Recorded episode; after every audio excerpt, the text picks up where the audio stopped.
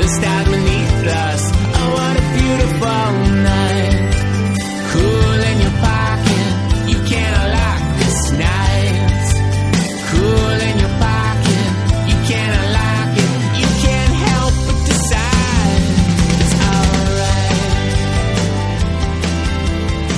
Oh, what a beautiful sight. Hey everybody, this is Andrew Wicklander. Welcome to another episode of the Project Idealism podcast. I am sitting here with Ryan Singer uh, of thirty-seven signals. He is one of the lead designers and sometimes refers to himself as a product owner if he has to uh, give himself like a title that... Product bigger. Manager. Product manager. Yeah, okay, yeah. Sorry. Yeah, that's okay. The cocktail title. Right, okay. Okay. Um, so, Ryan, thanks a bunch for, for joining me. I really appreciate it. Yeah, it's nice to be here. So Ryan and I are going to talk a bit about design and the intersection of design and programming and running iterations and all that kind of stuff. Um, so anybody that knows me has probably heard me drop the name thirty-seven signals before because I use a bunch of your products and everything. But why don't, uh, for anybody who is not familiar, give a just like a quick background of how you joined thirty-seven signals, um, how long you've been with the company, um, and all that good stuff. Yeah, sure. So um, I was doing freelance web design type stuff um, in around, let's see, it was two thousand three when I connected with thirty-seven signals. So at that time, I was doing freelance design, and um, you know, I was looking on the web for people who were just doing something different or something that was interesting. And uh, thirty-seven signals at that time was a design company; they were right. a consultancy, and they had a really um, uh, they stood out along along with Jacob Nielsen's use it dot com. Those are like the two sites I remember really being impressed by. Okay. Um, because everybody was still pretty into the early two thousands, late nineties, lots of graphics, slicing images, uh, you yeah. know, kind of original sort of web style. And uh, and these guys were just doing text with little spots of bold and yellow highlighting and stuff. So it was just this different angle. So I, I was really interested in what they were doing. And then when they were hiring, um, you know, I talked to them and, uh, and then became a designer. So at that time, uh, I was designing with thirty-seven. It was myself, Uh, Jason, the founder, and Matt Linderman, who's also still with us. He's in New York now. Okay. And um, we were, so we were basically doing redesigns, uh, trying to make, to make things more clear and understandable. It right. was really like, we weren't super visual or graphic. It was all about like making stuff clear. Right, right. And um, and then uh, uh, shortly after I came on board in that summer of two thousand three, uh, we were, uh, Jason had this idea about this project management tool he wanted to do. Um It was sort of like, what if we had a blog, like an internal blog with our clients? That was the idea. Right. Because we were noticing that, you know, I would be working on the design. He would email the client. The client would respond to him. He'd tell me what they said. Like, it was just this yep. really painful process with emails. Um, so then this kind of idea for an internal client conversation blog thing became Basecamp. Yep. Um, and uh, it was early two thousand four that we launched that. Um, David uh, David Heinemeier Hansson came on board in mm-hmm. uh, two thousand three also. He was just working as a contractor, doing the programming for that. And um, and we all worked together very well. Uh, and then after two thousand four, released Basecamp, and it took off quite a bit faster than we had expected. And it became clear to us that this is really what we like to do, right. you know, was to make apps and and kind of control all sides of the process and also, like, learn about all sides of the process. Right, uh, right, right. Um, and so since that time, you know, we've done a handful of other apps, you know, HighRise for contact management especially. Yep. Um, Campfire is used uh, by a lot of uh, programmer developer teams. Yep. Um, and uh, and we have a little tool called Backpack, too, that, for organizing your company. Right. So let's fast forward a little bit now to, um, like, the present day, right? So now there is... Not only do you guys have the four products that you just mentioned, but you're also working on uh, making those easy to use and enjoyable on mobile devices. Um, so you guys have a number of projects going on. Yeah. Right? And you wrote uh, a post, I think it was about a year ago, where you talked about like a new way that you were working, where you where you had your teams um, split into three, which I know you guys work like that a lot, mm-hmm. but it sounds like you put a little bit of a more formal like process around your de- like your design and your iterations and that kind of stuff. So one of the things I'm like keenly interested in is the things that you guys are doing now. Have they? Do you feel like they have helped you um, in ways that you like that have been useful that you could have used back like in two thousand five or two thousand four? Or do you look at them as sort of like just a necessary evil uh, that you have to do? Yeah, definitely necessary evil. Okay. um, okay. I mean, in two thousand four, two thousand five, whatever, those were like the the glorious cowboy days when, you know, when you only have three or four or five or six people working on products. You don't have to coordinate anything because you all you're at that size. You can just share a brain together, right? You know, and especially when you don't have a big division in skills. You know, we didn't have somebody who could only do graphic design and somebody who could only do front end coding and somebody who could only do programming, like right. And then since all those skills were getting mixed together among just a few people, it was just working together really fluidly, and it, it, it, that was the ideal situation. Okay, the ideal situation for us is like one guy. Or two guys, like, right. you know, like kicking butt for two or three days, just doing what needs to be done, right? Because we just know what has to happen, right? Like, oh, like here's the U I, and then oh, I'll touch that up, and then you hook that up, great. Okay, where's that hooked up? Okay, now we're gonna make this change, to, like, and just chaotic, boom, boom, boom, boom, boom, making it happen. Yep. And um, every time, you know, so now we're what, twenty-six, twenty-seven people, mm-hmm. and you just can't do that. You can't just like chaotically expect it to work out. It just right. doesn't. Right. You know, things just, right. It's like I always think about how, you know, you go to a party and you're like the first one there, and it's like you, you're talking to the host, right? Uh-huh. And then like two more people come, and then the four of you are standing around the kitchen table, and then the th- a group of three comes, and then it's like ah, uh, you can't quite hold the group of seven or eight people together standing right. around the one table. It starts to split into two groups. And then more and more, and there's almost a kind of physics behind it, like how soap bubbles combine right. and separate or something. right, right. How how groups of people can function, you know? And so it's just necessary to split things up. So what we're trying to do, the way that I look at it, is we're trying to emulate that experience of the two or three people who can chaotically share a brain and make it happen. Mm-hmm. Um, uh, and we're basically, uh, instead of putting a whole lot of hierarchy in, we're trying to just split it out, keep things very, very flat, but have more of these small groups. Right. You know? Right. So at any given moment right now, we have three or four teams going. I think it's three teams right now, with always two programmers and one designer. Okay. Um, it just turns out that that's the am- amount of work that there usually is okay. for any given feature or right. any product or whatever. Right. And they're basically just trying to emulate that, those chaotic cowboy days. Okay. Okay. So now, if you have these three teams, four teams, at some point maybe you'll have six teams, right? Um, the one challenge that I see, like, larger organizations are always, like, dealing with, and I know that because of your general, like, the general thirty-seven signals belief system, you may not have this quite as much as other people, um, but there's the notion of, like, a project portfolio, right, where there's some manager who wants to be able to see everything that's being worked on and mm. all those sort of, like, the key things that you're planning on hitting and that kind of stuff, right? Right, right. And so even though you guys don't have, like, a management hierarchy, right. I imagine you have, like, Jason and David who are interested in knowing what people are working on yeah. and a general idea of, like, when you think you'll have, like, the, you know, the ability to, to do the new feature that you're rolling right. out or whatever, right? Right, yeah. So how do you... Like, do you have a structure around that kind of thing? We, or we, we have a some structure is evident, but it's not completely planned or thought out. So, um, you know, Jason and David are the two partners, right? And um, funda- like at the end of the day, they're the ones who are deciding what is worth what in terms of time and business value and stuff okay. like that, right? Because we can spend, you know, eight weeks uh, polishing some obscure corner of Basecamp that we happen to like. right. And um, and whether or not that's interesting to us and whether or not that has business value are different matters. Okay. Um, and uh, so uh, ultimately they're making that call. Um, but at the same time, um, my I mentioned before that my cocktail title is product manager. Right. Um, and, right. you know, um, I, I do spend quite a bit of my time um, kind of touching in with the teams mm-hmm. and um seeing how they're doing and seeing if they're if they're moving forward, like at the speed that well that Jason and David would like, but also that that that probably they the team would like. You know, the no team wants to get stuck uh, with a project that's not getting where it needs to go, and then here in three weeks that uh, suddenly there's a lot of pressure that you guys got to wrap this up, or, right? Or right, you know what right. I mean? Nobody kind of wants to hit the wall because they focused on the wrong things. Yeah. So. Um, So I'm kind of trying to get in there as a service to both ends, you know, to okay. just make things happen as smooth as possible. Okay.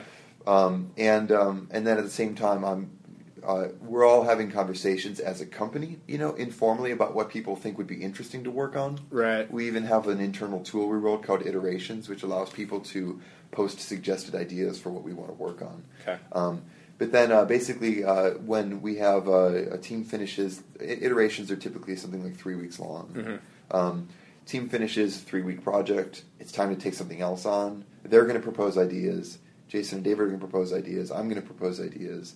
And we're all going to talk together until we have some agreement about what's worth doing right now. Right. You know, sometimes Jason and David and I will have a, we'll have a handful of things kind of in a queue somewhere. Okay. You know, high priority things that we'd like to... To, to see happen soon. Mm-hmm. Um, uh, sometimes, uh, you know, Jason or David will come in one morning with some stroke of genius from the night before, and that's the most important thing. Right. You know, and sometimes right. it goes by a few months where we just are doing a lot of spring cleaning or little little improvements that the teams have been coming up with. So it's it's changing all the time. Okay. It's mainly that there has to be. You definitely want to have this feeling like we're we are putting we're getting something out of this work that we're doing, right? And we're getting some personal satisfaction, and the customers are happy, and the product line feels like it's moving forward. Yep. It's like all these things at the same time somehow. Right, right, right. somehow. So, um, when you so once you've figured out, okay, these are the five most important things we want to be working on, right? So there's. And before we started recording, I was talking to Ryan a little bit about how I can I started in more of like a full-on project management sort of uh, like career role, and I've morphed a bit more into like doing some of my own design and software development. And Ryan is doing um, started as a designer. Now you find yourself doing like a bit of uh, I don't want to say project management, but you like you know you you. are working with your teams to figure out what yep. things to work on and that kind of stuff. Yep. So do you guys go to the level where you're like breaking down work into like stories and tasks and tracking, like all that kind of stuff? Um, it's a, it's a um, work in progress. Okay. It, what, what the system is and how much of it. The thing is, um, all right. So, uh, so when we first started doing Basecamp, you know, I mentioned it was this cowboy style, mm-hmm. um, but we did we were informed by some, I don't want to say methodology, but uh, D- David knew about X P. Okay. Um, uh, uh, we, I'm, I'm a huge Kent Beck fan. Okay. David's a big Kent Beck fan, um, and so he was aware of, of X P and um and, and and what the different X P practices were, and we were never an X P shop. But we were uh, picking and choosing a few things from what Ken Beck was talking about that okay. made sense to us. Okay. Um, and uh, um, we were aware of Agile, mm-hmm. um, and we wanted we liked some of the things about Agile, which is basically um, taking small chunks of work, um, doing them, and then using them as the basis for feedback in order to take, make your next decision, right. as as opposed to a whole lot of upfront sure. planning. Yep. Um, So a lot of that was kind of informing what we were doing, um, but we didn't have any kind of formal process. Right. Um, more and more now as time goes by and we have more teams and more work going on, mm-hmm. um, I start to see the, the like, appeal of having some formal process, but we never want to fall off the cliff into actually buying into any of it. Yeah, because right. as soon as Agile is twelve points and you're and you, then you're asking yourself, am I doing ten out of the twelve points? Then you've lost the point, right? Right, right. And, um, right. Uh, so, uh, there. What I'm always looking for is like, what are the fundamental principles? Mm-hmm. Like, what are the fundamental habits that we're going to have okay. that are going to make us happy or not? You know? Right, right. And um, so, like, one of the things I'm always looking at is, um, uh, do we have a lot of half-finished work lying around? Okay. Or, um, or, or do we have um, little chunks of work on this project that are all very nicely done, uh, based on what we know about what we want to do so far, you know. So uh, the the the main technique that we've been using is taking the work that needs to be done. Let's say it's a three week project. Mm-hmm. Um, let's say that um, we are trying to think of a, a, a project that's not happening now that I can use as an example. um, no, actually, you know, we did a redesign of HighRise. Yeah. Recently. Right. Right. Um, so that's a good example to talk about because there's a lot of change that you can do in a, in a whole U I redesign. Right. Right. Um, some things are going to stay the same, and some things are going to change. Um, so what we don't want to do is we don't want to sit down for a week, have an epic brainstorm, have a designer redesign the whole app with a whole bunch of wireframes or a whole bunch of mocks, yeah. start developing all those mocks, and then hand it off to a programmer, and then the programmers slog through all the changes until they're all built. Yeah. Like, that's not what we want to do. What we want to do instead is we want to say, um, okay, well, what's, like, the first most important thing?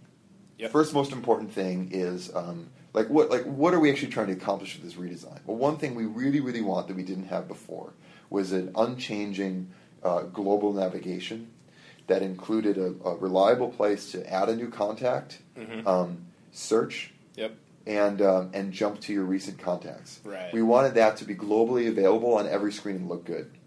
So um, what the approach we would take for something like that is we'd come up with a design for just that.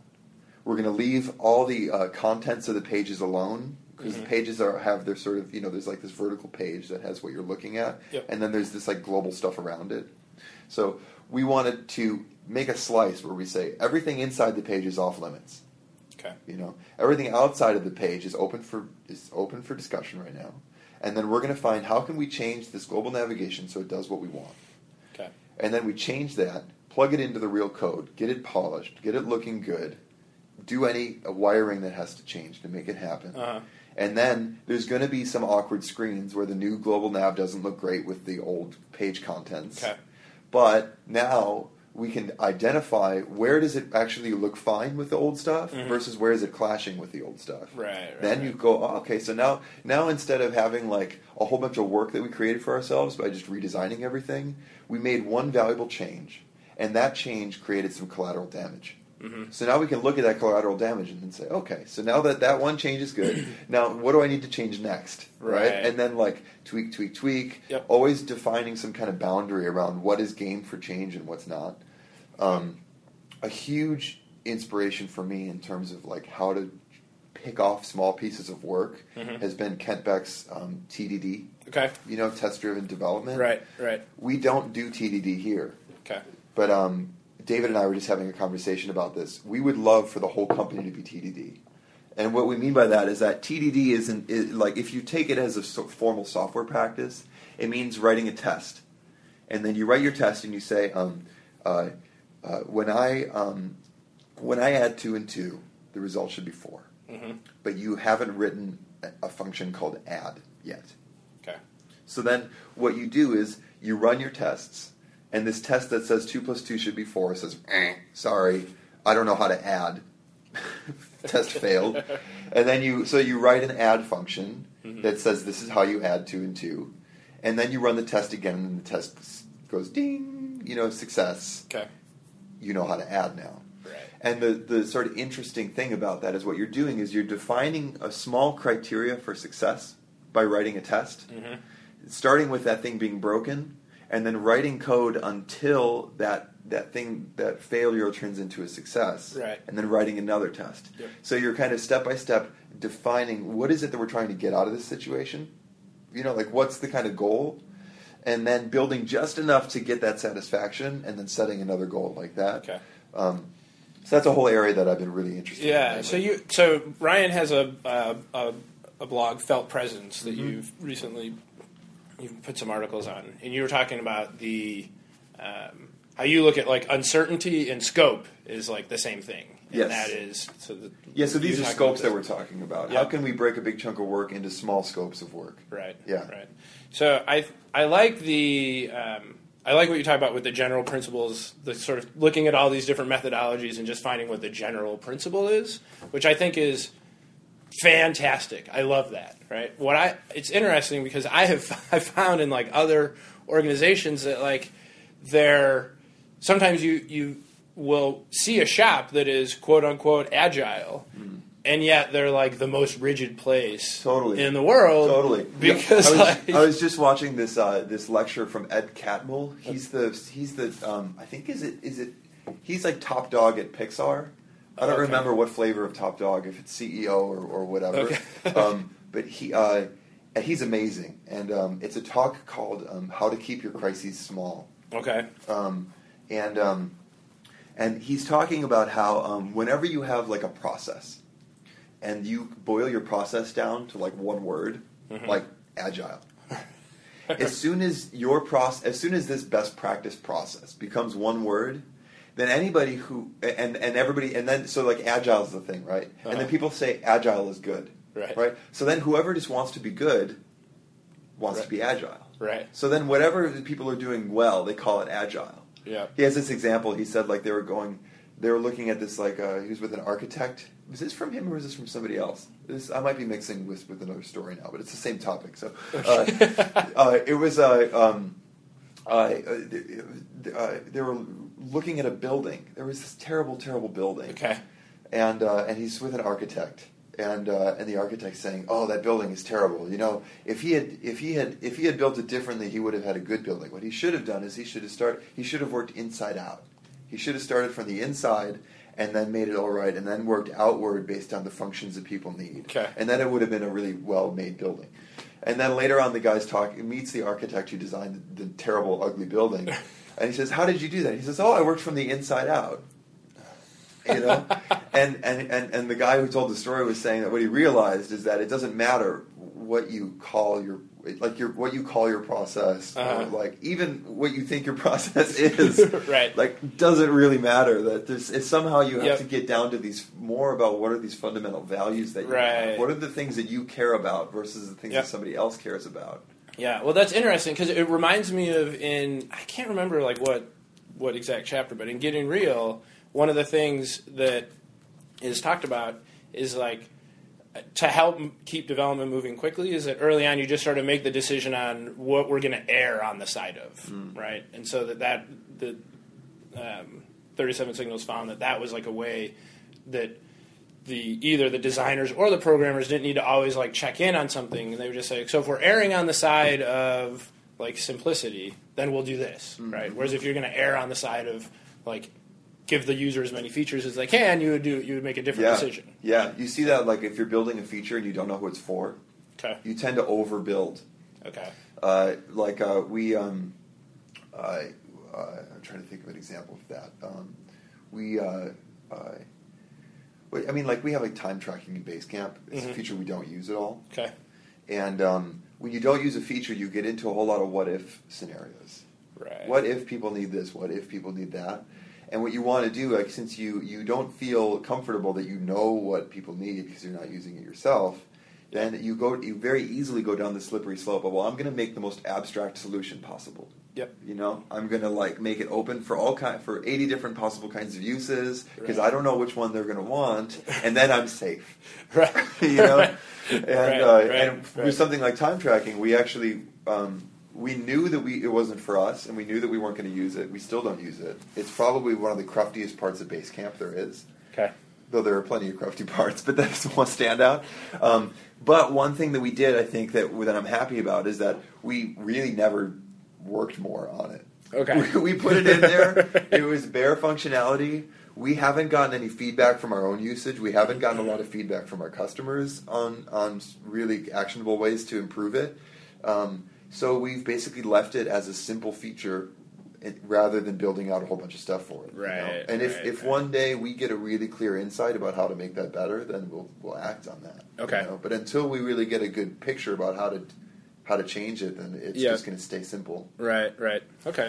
So let's segue a little bit into, um, if you don't mind, like getting into some of, I guess, some of the like the nitty-gritty, the details of yeah, like, sure. when you guys are going through your work. So...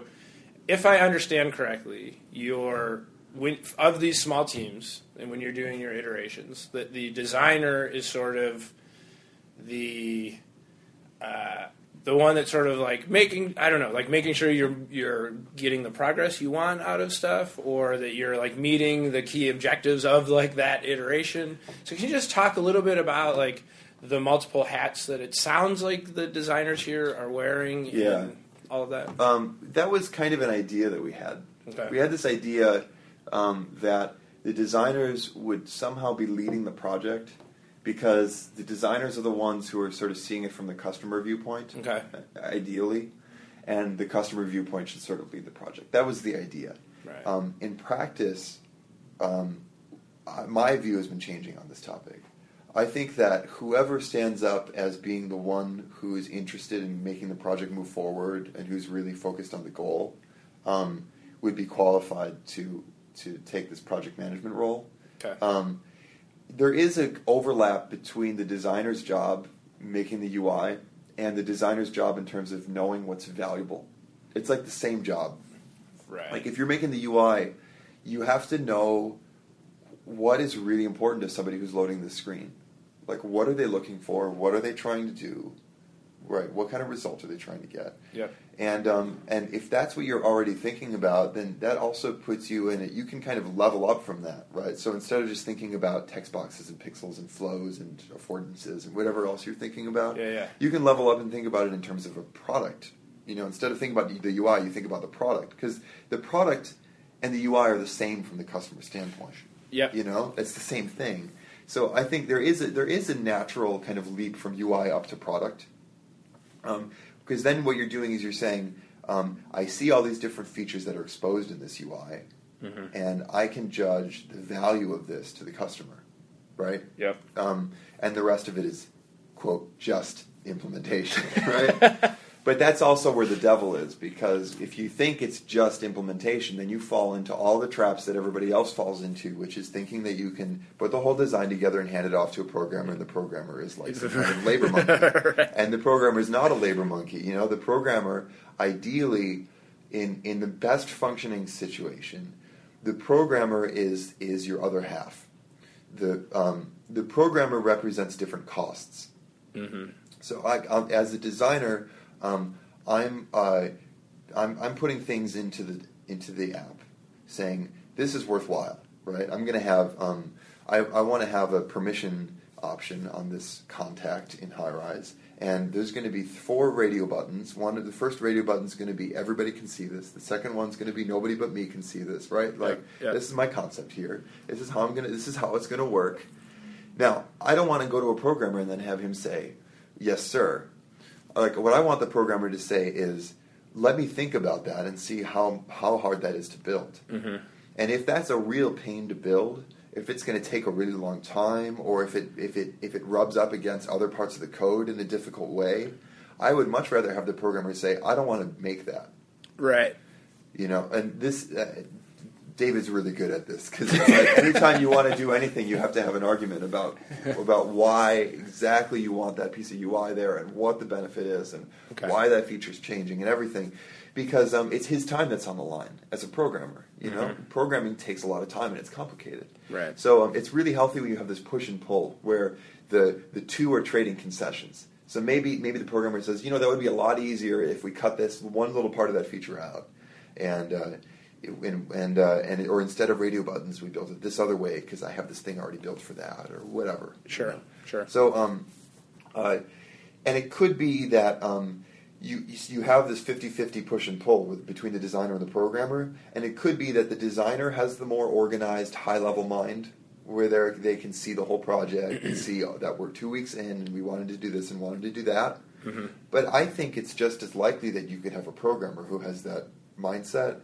Um, so I'm not like so into right now saying like the designer should be the project manager okay. or something like that. And right. this basically is a really fuzzy topic for us. Mm-hmm. The things we know about right now are the push and pull and the overlap between U I design and product design. Okay. And then where those kind of fall out over time is still sure. an open question. So that's interesting because so I found just for myself personally, like as I've done more um, like actual like coding of Uh, like a web app or something, right? So if I'm working on the H T M L and the C S S or something, it's been, like, I have noticed it's been difficult for me to at times, like, context switch. It's almost, like, very jarring, like, in my mm-hmm. brain to go from, like, and I don't even, I don't mean even within, like, a day necessarily sometimes, right? Like, I'll, I'll I mean, like, over the course of, like, four or five days. Like, mm-hmm. I'll know that there's some person who's interested in this project who I need to tell them, like, here's where we're at and here's what's going on with it and we're maybe like a couple days late on this, but everything's going to be okay. Right. And I can't, it's like, I've, I've had a difficult time to get my brain to like to just write that message, right? Yeah. And so, have you found like the reverse to be true in that scenario, where w- whether it's the the designer or the programmer that like is running an iteration or something, that you've had a hard time like extracting yourself from like writing the code to do to like to send that information out to people? I think or, this is our biggest challenge for all of us. Okay. Um, the challenge is to to decide to do some work, mm-hmm. do it, and then stop. Right. And then decide what to do next. It's like so simple, but that's what we're all struggling with. Okay. Because um, uh, well, the typical thing is that we dive into some kind of project, and then we just get lost in it for weeks. Okay. You know? We say, like, I'm going to make a, um, I'm going to make the messages section of Basecamp. Right, right. And then we... Um, And then we dive in and we're hooking stuff up and building features, and then we're doing the file uploader, and then we're doing the the uh, the um, the notifi- the email notifications, and then something goes wrong with the email template system, and okay. then and then the tests are out of date for the for the for the category thing, and then we forgot that we have to put a validation for if the if the if the uh, category is blank, and we're all over the place with all these things. Um, And I think the fundamental skill that gets us out of the weeds with all this stuff is um, is identifying a very, very small chunk of work that we want to accomplish right now, mm-hmm. um, getting in there, making that happen, and then stopping. Okay. And then saying, how far did I get? How long was I doing that? Right. And then what do I want to do next? Because yep. it's in that moment when you stop and you have a known state mm-hmm. where you don't have all this unfinished duct tape hanging off of this and that, and half built over here and quarter built over there. Yep. When you know what you built, and then you have a whole bunch of stuff on your to-do list that you haven't even started, yeah. then you're in a known state where mm-hmm. you can say, "Oh, okay, here's all the stuff that's done. That ne- that's all the stuff that's done is actually at my level of acceptable quality. Yep. All the stuff that's not done is not done, right? right? And I have two weeks left, right." Time to make some decisions. And anytime you're in that moment where, where you don't have all this unfinished crap hanging around mm-hmm. and you're in a known state, then you can calmly make a decision about what to do next. The problem is that we don't have the habits, most of us don't have the habits to always be in that known state. Okay. And this kind of goes back to what really turned me on about Kent Beck's T D D work, is what he's saying is that um, all the time we're defining exactly what should work. Yep. And then anything that we haven't defined that should be working is open ground for later development or new features or whatever. Right. So, and it's also the idea behind Agile that you're taking off a chunk of work because it's valuable, doing it, doing it to shippable quality, yep. being happy with it and stopping. Right. And then saying what's right. next. So right. w- that that is, that's the big difference. Okay. And it's we, we have it on the U I side, mm-hmm. we have it on the programming side, we have it on the product side in mm-hmm. terms of like how far do we have to take this product before we can launch it? Okay. We have it in terms of our business value. Like mm-hmm. we have that same issue all the time. Right. When I went, so in that last statement that you made about like providing the value. So you guys have, I would imagine now, a bar that is like at a different level than maybe the bar was at three, four, five years ago when you first launched. Well, Basecamp's been around for seven years now, right? Yeah. So. um, But is that something where so you guys are notorious for talking about like limiting the scope, getting you know a great version one out there? Mm-hmm. Have you found that your version ones now today are what like version two or three would have been five years ago?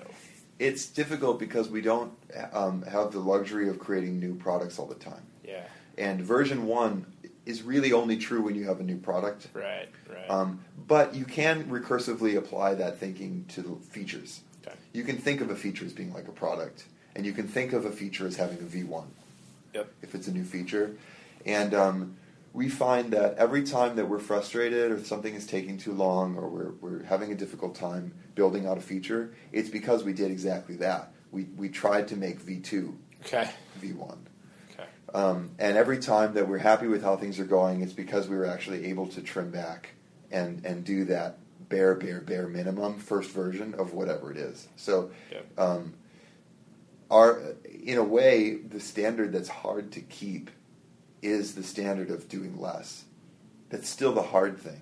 Okay. The more people you get, the more natural, um, like, the more like power or energy there is behind this tendency to, to ha- have a bigger hammer or a bigger, you know what I mean? Like yeah, you have yeah. all these troops and you just be like, well, let's just deploy them. Right. You know what I mean? We can conquer that town. Look at all these people.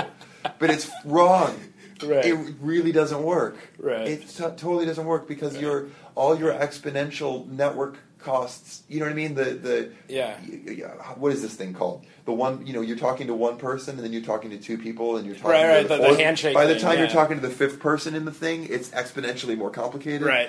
It's right. really like that, and um, and you can't make anything with so many people. So yep. the only way that we can really keep a high level of quality and move forward at the pace we like and enjoy what we're doing is to have two or three people doing the work. Yeah. And then the only way two or three people can do the work and get anywhere is if the V one is really, really, really darn small. Okay. So one of the things that I think is great about your products is that they lend themselves to, um, like, obviously remote workforce, right? And I've found on my own projects that one of the things I like a lot about them, you could have, let's say you're talking about your team of two, three, four people working on, you know, thing A and another three people working on thing B. And if the other people are interested in, because so much of the communication is happening in the written form, that you can go check out that Campfire oh, yeah. room totally. or that Basecamp project space and like re and you, it's sort of like you just, you have this real-time documentation of what's going on and what people are talking about, and you can get brought up to speed pretty quickly if you just spend, you know, half an hour like reading what people are writing about. Mm-hmm. Have you found that at, so we're sitting in this gorgeous office, right? Have you found that you in circling back real quick, one of the things that um, Jason Zimdars wrote a post about related to like the whole like why he thought you guys were so good at doing the remote workforce thing is that he talked about how everything was like equal, right? Where um, the people that are in the Chicago office are were still using like Basecamp and still using Campfire and all that kind of stuff, and so he the the remote people never felt like remote, right? Yeah. They just is that um, still the case, or have you guys found that now that you have this office and maybe more people are com- that are in Chicago are coming into it that you might have a conversation with. with somebody about a feature that previously may have gone into Campfire and everybody would have seen it. Now you had it in the cafeteria while you were having lunch, uh, and it's not making it in there. And is that something you guys have been struggling with? Um, it hasn't. There is a benefit to being in person that you can't get around. There's a sort of accidental discovery, conversation, whatever, that happens. Okay. Um, It's not the case that everybody um, who is in Chicago is having a constant, vibrant exchange of ideas. That's not happening in Campfire or whatever. Uh-huh. The vast majority of the communication still happens in Campfire. Um, Jason and I, Jason Fried and I, have been like both in Chicago and doing a lot of like brainstorming, feature strategy, design sketching, concepting. It's like we've always been uh, co-located on right. doing that. Um, so that hasn't really changed. Um, uh, we um, we we have recently been bringing in. Um, uh, we've been encouraging some of the teams to fly in for a few days, mm-hmm. and we found that that time when it's targeted is very very productive. Okay. Um, you know, a team's working on a feature. They all come in for a couple days, and then we we sit together in the room and really talk about what we're doing. We sketch ideas together, review things together, and just a lot comes out from that. You know, tangential ideas, side ideas. Right. Um, it's really nice. We have occasional meetups where uh, where where everybody comes together too as a company, mm-hmm. and a lot of things just come out of that. Um, one, but it still basically hasn't changed. The one thing that has changed that we've been trying to to do more of is is this. Um, since we noticed, so we have these team rooms. We're sitting in one in our office right now. Right. This this room that right. we're sitting in uh, is a small room. It's the size of a small bedroom, mm-hmm. and uh, and it has chalkboards on on, on, on, on either side. And there's two chalkboards in here. There's a table in the middle. Four chairs around the table, and then here on the wall there's a uh, there's a there's a big L C D panel uh, with a with a Mac Mini plugged into it. And uh, what what we do is we come in here as a team or a group, Uh, we uh, we screen share one of our laptops to the Mac Mini that's hiding behind the T V, so that we can all see the screen on the T V. Yep. And then a, and then we're talking about ideas and or maybe iterating on a design or whatever it is.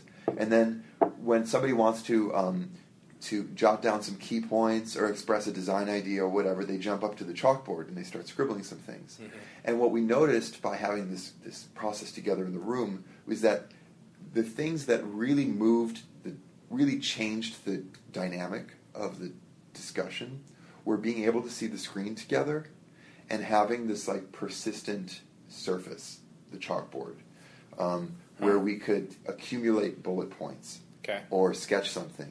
Those were really like the things that made the difference. Body language is nice and all, but I think it's actually a little bit overrated. Um, it wasn't the thing that really made the difference in terms of us being able to communicate about work. So um, what we've done since then is we, we, we started using WebEx mm-hmm. um, with the remote teams.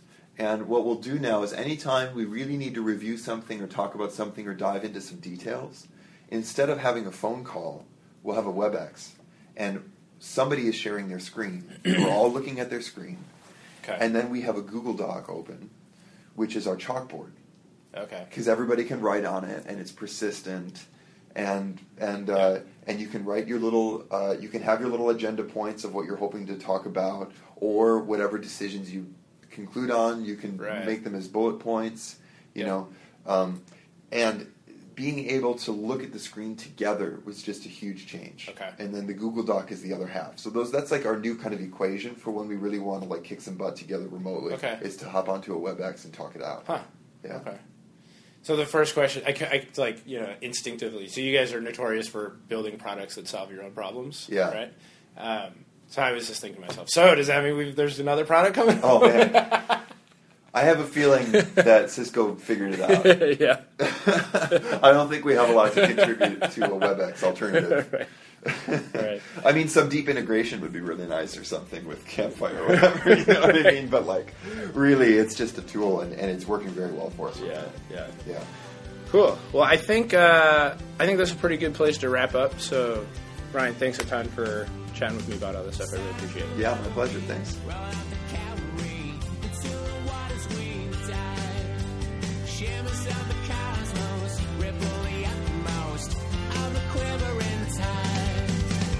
Locks for your locking, you can't unlock his fists. Rocks for your rocking, you can't unlock his shacks for your socket eyes that shine. I want a beautiful side, you are to me. I want a beautiful life.